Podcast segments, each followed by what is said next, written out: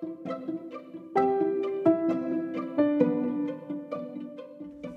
ッシュタグ語り足りないあの話。こんにちは。エンタメライターの沖有沙です。この番組は多趣味でミーハーなフリーランスのエンタメライター沖有沙が自分の好きなことについてとことん語っていこうという番組です。本日もよろしくお願いいたします。はい。というわけでえっとですね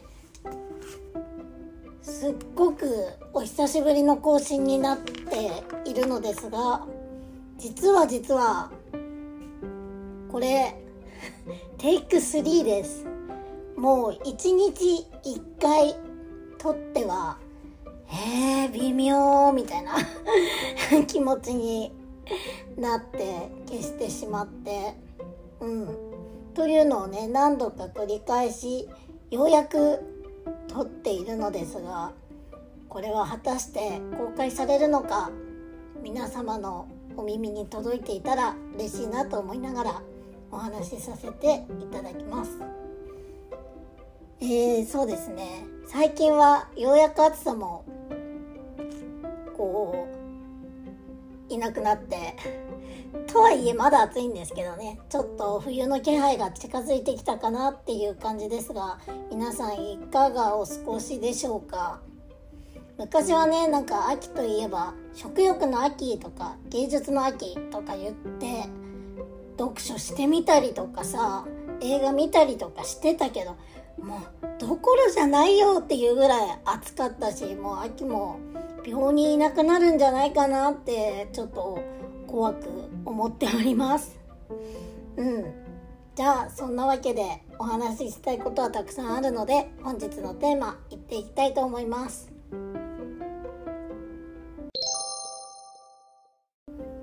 はい。今日はですねえっ、ー、と何のお話をね久しぶりにしようかなって思ったんですけれども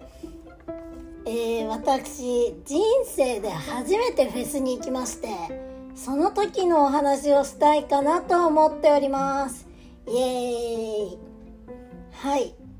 えっとですね私あのこれを聞いてらっしゃる皆さんがおそらく私のフォロワーさんが中心なのかなと思いながらお話しさせていただくと基本的に、えー、メンズのアイドルが好きで昔はあの女性アイドルも好きだったんですけど結構みんな卒業しちゃったりしてね最近は現場に行くって言えば主に男性アイドルなんですよ。であの地元青森にいた頃はですね青森に芸能人が来るっていうのがねそもそもめっちゃ珍しかったので結構こういろんな自分が知ってるあの歌手の方とかがあの来ると結構見に行っていたんですよね。でもなんかいわゆるこうたくさんのアーティストさんが集まるフェスっていうものには行ったことがなくってうんょっとねドキドキしてたんですけどちょっと機会があってよし行ってみようと。行くことに決めました。はい。でねえっとこれねちょっと皆さん共感していただけるかわかんないんですけどフェスってめちゃくちゃハードル高かったんですよ私的に。なんかあのアイドルのコンサートってうちわを持ってこう例えば手を振ってとかピアス見してとか あのじゃんけんしようとかそういうこうリクエストをね持っていたアイドルが答えてくれるかもっていうのがあったりとかあとペンライトを持ってあのみんなと同じような動きをしていればいいのであとあれだねもう割り切って顔面を見るって言ったら双眼鏡をさ持って行ってずっとその子ばっかり見てたら2時間なんてあっという間なんですよただただですよこうそうじゃないライブというのはどのように過ごしたらいいんだろうみたいな。って思ったのはあのグレイさんとかアシッドブラックチェリーとかのこう幕張とかでやったようなライブ？昔の伝説的ライブって言われるやつとかを映像で見た時にいやいやいやもうこんなに後ろだったら見えないじゃないのアーティストさんって思うんですよね私からすると。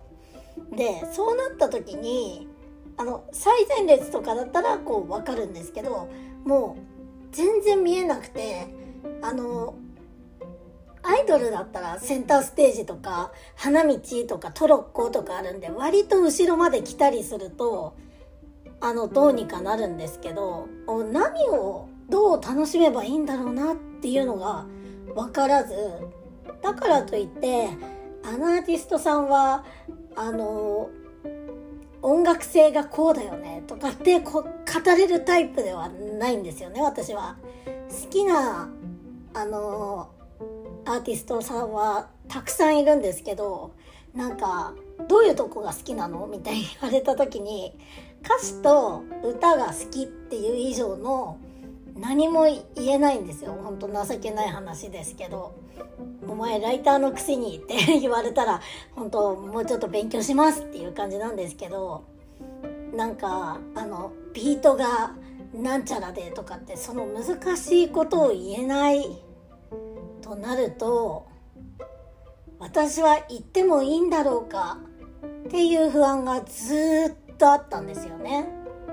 でもちょっとねあの9月の3連休があった時にあのスケジュール的に夫は別の用事があって私一人でちょっと過ごすってなってこんな逃げなくネットを見ていたらこう JWAVE さんが主催するインスパイア東京っていう都市フェスというのがやっているやるということを知ったんですよね。でインスパイア東京っていうのは都市フェスっていうことなので場所はね代々木第一体育館第二体育館外周エリアなどなどで行われたやつなんですけど、まあ、まずそうフェスもう一個ハードル高いなっていうのが結構こう車で行かなくてはいけないのではないかとかって思ってたんですよ。うん、イメージなんですけど。違ったらすいませんなんですけど。でもなんかこの代々木体育館ということはお電車で行けるぞってなった上にもうね好きなアーティストさんだらけというかあのー、私の Apple Music のプレイリストを覗き見しましたっていうぐらい好きなね方々が集まっていてちょっとこれは行ってみようと半分勢いで行ってみました。うん。でねえっ、ー、とまあ結論から言いますと超楽しかったですね。なんかこうノリとかもあの大丈夫かな私できるかなとかって本当にそんなこと思ってたのが野暮でなんか自由に楽しんでいいんだよっていうのは本当に言葉通り自由だしもうめちゃくちゃ楽しいじゃんと思いましたね。でねあといいなって思ったのがやっぱこう、えー、単独ライブワンマンライブちょっとお笑いだったら単独ライブなんですけどあの多分こうこのアーティストさんのこのライブっていうと結構また違うのかもしれないんですけどフェスって大体1アーティスト持ち時間3 4 0分だったんですよ今回行ったのは。の中であの大体、えー、7曲ぐらいあの披露する方々が多くてその7曲っていうのが何でしょう？コアなファンにはもちろんみんなが結構楽しめるような曲とかが多いのですごいなんか程よかったんですよね。で私がめっちゃ好きなえ実はめちゃくちゃ好きでこれはでもねなんかそのそれこそ語れないとか言うともう、うん、どうでしょうってなるので言ってなかったっけその極み乙女さんっていうバンド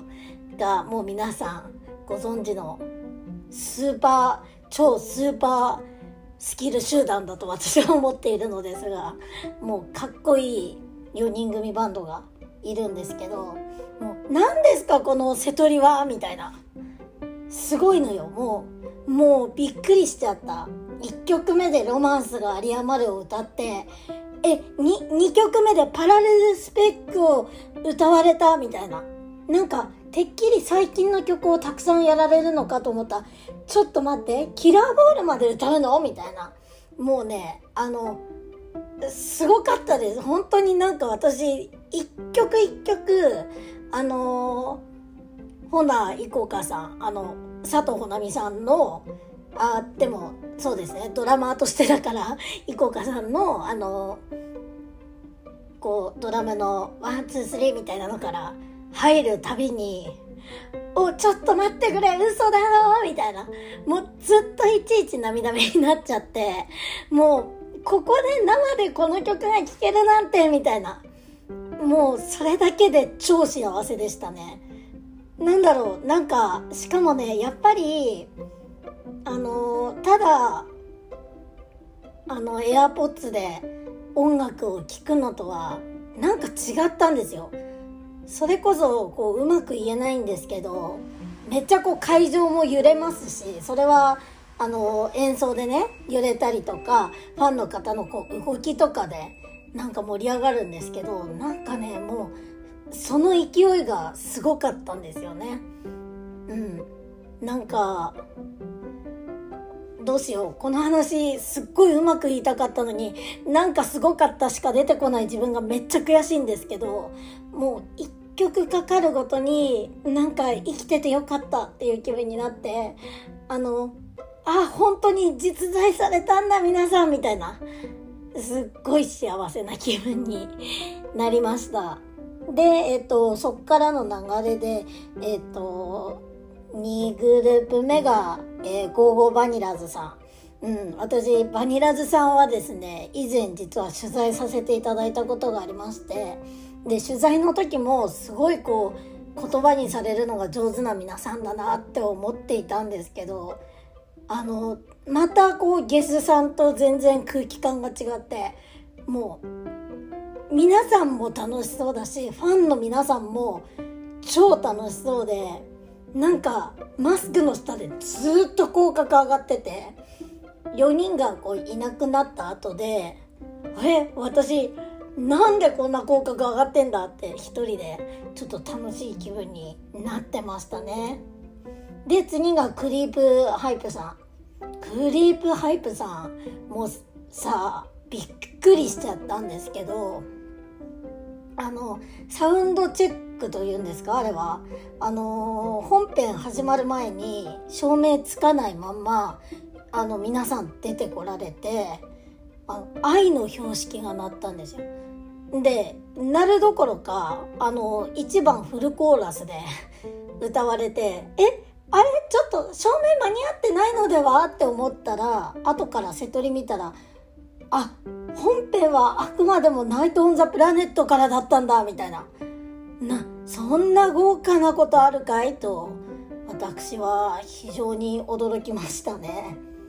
であとディッシュさん。ディッシュさんもあの北村さんは以前取材させていただいたことがあったんですけどもすごいですね。なんかそれこそ皆さんこういわゆるエビダンの最近卒業されましたけどだからこう難しいと思うんですよフェスとか行っても「アイドルなの?」みたいな感じでこう言ってらっしゃる方とかもいたんですけどもう会場を圧倒的に、えー、光と闇で言うと光で包む匠くんのこうパワーと4人の何でしょうこう4人でねこう時折こうアイコンタクトを取ってる姿とかを見てもはあいいなって思うんですよ。であとね私勝手にマイソウルが大好きであの嘘を聞けるのってすごい感動しました。はい。でまあこれが第1部で本当はあの別のちょっと歩いた先のステージでやってたやつも見に行きたかったんですけどちょっとね会場が押しちゃってあのその間はあのご飯を食べることしかできず第2部ちょっともうこれはね、長くなっちゃうので、あの、アーティストさんだけ紹介させてください。あー、話したいですけどね。ま簡単に話しましょうかえー、第2部は Creepy Nuts さんからえー、 Creepy Nuts さんが生で見れるの？って思ってしょっぱな合法的飛び方のすすめ私あのー、一応結構好きであの、でもなんだろうな。ファンの方多いからそんなにめっちゃ好きめっちゃ最高みたいな感じでは言うのは恐縮かなって思ってるんですけど。うん。でねこうガンガンに盛り上げた後で最後の最後にあの R さんがね DJ としての凄さラッパーとしての凄さをあの今日は尊敬する先輩もいるので見せたいと思いますって言ってあのあえて盛り上がり曲ではなくなりわいを歌うっていう。うわー R の高速ラップ生で見れるのが人生であるんだみたいな。なんか夢みたいな時間でしたねあれは。本当に。で次がアジカンさん。アジカンさんはねちょっとこれあの簡単に言いますけどあのー、私去年あの JWAVE さんのイノフェスっていうののライブレポを担当したことがあるんですけどその時に何でしょう？それは配信だったんですけどアジカンってすっごい人気なバンドっていうことは知ってたんですけどそれこそこうハードル高いなと思ってたんですよ。なんか私なんかが語ってはみたいな思ってたんですけど「しょっぱな君という花」という歌をね歌った姿を見てもう私はこうぶち抜かれまして何このかっこいい人たちみたいな。だからここ1年で急激にはまったんですよねアジカンに。でそんなアジカンさんを生で拝んでしまってもうもう大変でした。もう もう大変でしたってモーニング娘。さんの昔のバラエティ番組みたいなことを日常で言うなんてっていう感じですけどすいません。そうね。もうねうわー見れるんだみたいな。うわ見れるんだっていうかなんか実在したんだっていう気分になって。すっごいかっこよかったですあと4人が最後にさこう手をつないでさあの挨拶してはけてく姿までもうずっとかっこよくてしかも「君という花」好きになった。きっかけの曲を生で聴くこともできてこんな幸せなことはないよという日を過ごさせていただきました。はい。であとはキック・ザ・カン・クルーさんですね。3番目は。いやもうねこれはもうえ今令和ですよね。大丈夫ですか？っていうのでもう そんな気分でした。なんかあの地球ブルースとかささよならさよならとかアンバランスとか私のちょっと上の世代の方々が聴いていた曲でで私中学校の時結構こうヒップホップ好きな人が多かったので周りで。なんか彼らが聴いてた曲をこの令和の今生で聴けるなんてことがあるんだみたいなの考えたらなんかすっごいもう15年ぐらいタイムスリップしちゃいましたね。それだけこう音楽の力がすごいなと思わされた日でした。はい。で最後1日目をラストを飾ったのが歴史さん。もうなんでみんな今まで私に歴史さんを教えてくれなかったんだろう。私もうあの日からずっとね歌っちゃってますよ。あの縄文土器弥生土器どっちが好きってもうずっと歌ってで私はどっちが好きかなって考えてん縄文かなっていう今感じなんですけどあのすごいもうすっごい楽しいステージもでファンの方々もいいね振ってて私なんかねこの日って会場であのエシカルマルシェみたいなのやってたからあなんか皆さんこう稲とかもらったのかなって思った。らあれがグッズなんですね。超楽しいじゃんって思って。なんですけどこう池田さんの歌のうまさ。そしてこうアドリブ力の高さ。また行きたいって思わされたステージでしたね。ちょっとねもう駆け足になっちゃったんですけど多分後半。何が言いたいかと言いますと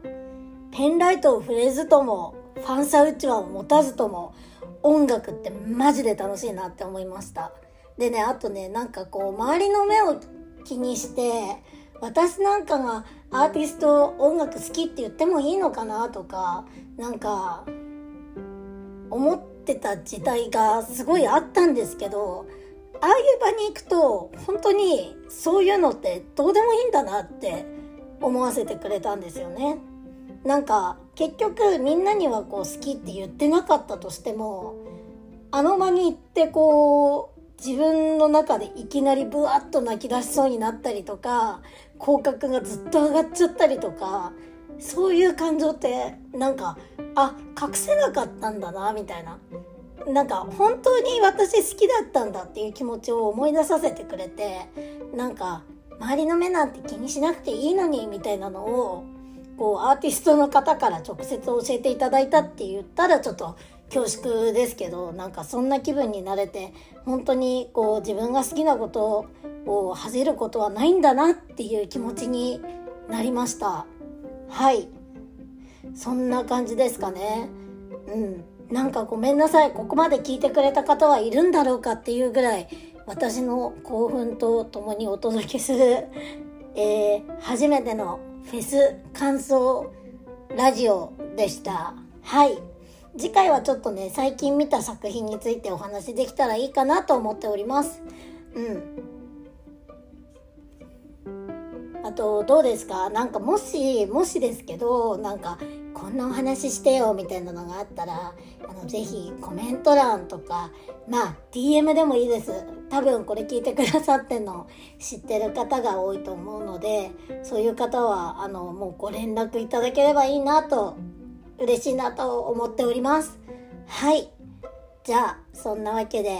久しぶりの語り足りないあの話いかがだったでしょうか？はい。次回もお楽しみに。バイバーイ。